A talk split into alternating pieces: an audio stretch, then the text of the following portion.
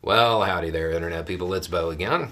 So, today we are going to talk about Fox News and Tucker Carlson. And even Elon Musk makes a cameo in this coverage. Uh, it is a very relatable story. I know that most people watching this channel can completely empathize with Tucker Carlson here. The reporting suggests that Tucker wants to uh, free up his allies, get his allies to go after Fox so they will let him out of his contract. So he can go start another network or go to work for another network, something like that. Um, I think most people at some point in their life were forced, maybe, they had to leave a job that they liked, and the company was going to pay him like $20 million a year to not work. And I think that most people can understand the amount of anger you, you would have in that kind of situation. Um, so I think most people would be able to, to really root for Tucker on this one as he goes to war with Fox.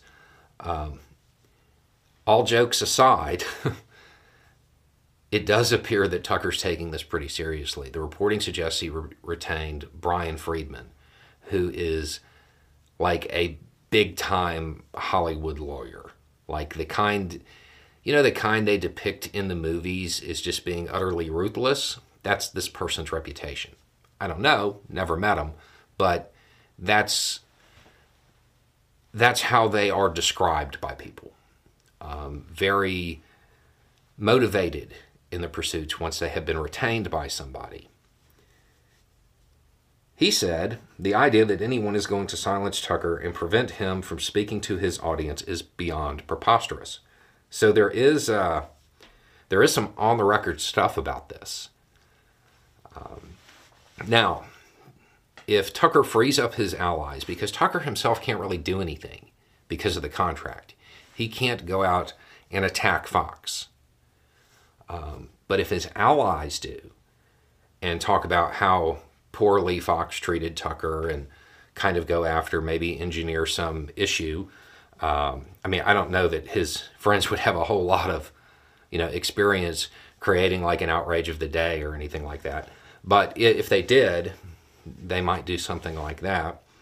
There's also reporting that during this period, Tucker Carlson met with Elon Musk to uh, discuss working together, that they have talked about it. There aren't any details on that, but let's be real. If you wanted to create a rival to Fox, who do you know that has the money and has the uh, the ideology? It's a pretty short list. So that makes sense too. At the end of the day, somebody's going to lose here. Fox is already in trouble. They're they're losing viewership, partially because their viewers have uh, lost trust, and partially because Tucker's not there. Tucker, despite what like 98% of the people watching this channel uh, think about him, he was a draw. He brought in viewers. So they're already kind of down. Now, the flip side to this is that he's not attacking Fox if he does this. He, he's not going up against the. Look, Bumble knows you're exhausted by dating. All the must not take yourself too seriously and 6 1 since that matters. And what do I even say other than hey?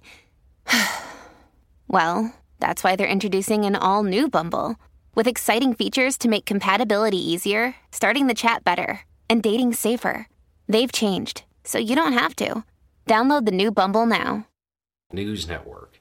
He's going up against Rupert Murdoch. Um, I, I, don't know how that's going to play out. I mean, who do you root for there? Um, at the end of this, either Tucker or Fox is going to take a huge hit. If this reporting is accurate, and Tucker's crew is really gearing up to just go to war to try to get him out of his contract. Um, somebody is going to take a hit. What do you do when all the worst people you know are fighting? Let them fight. Anyway, it's just a thought. Y'all have a good day.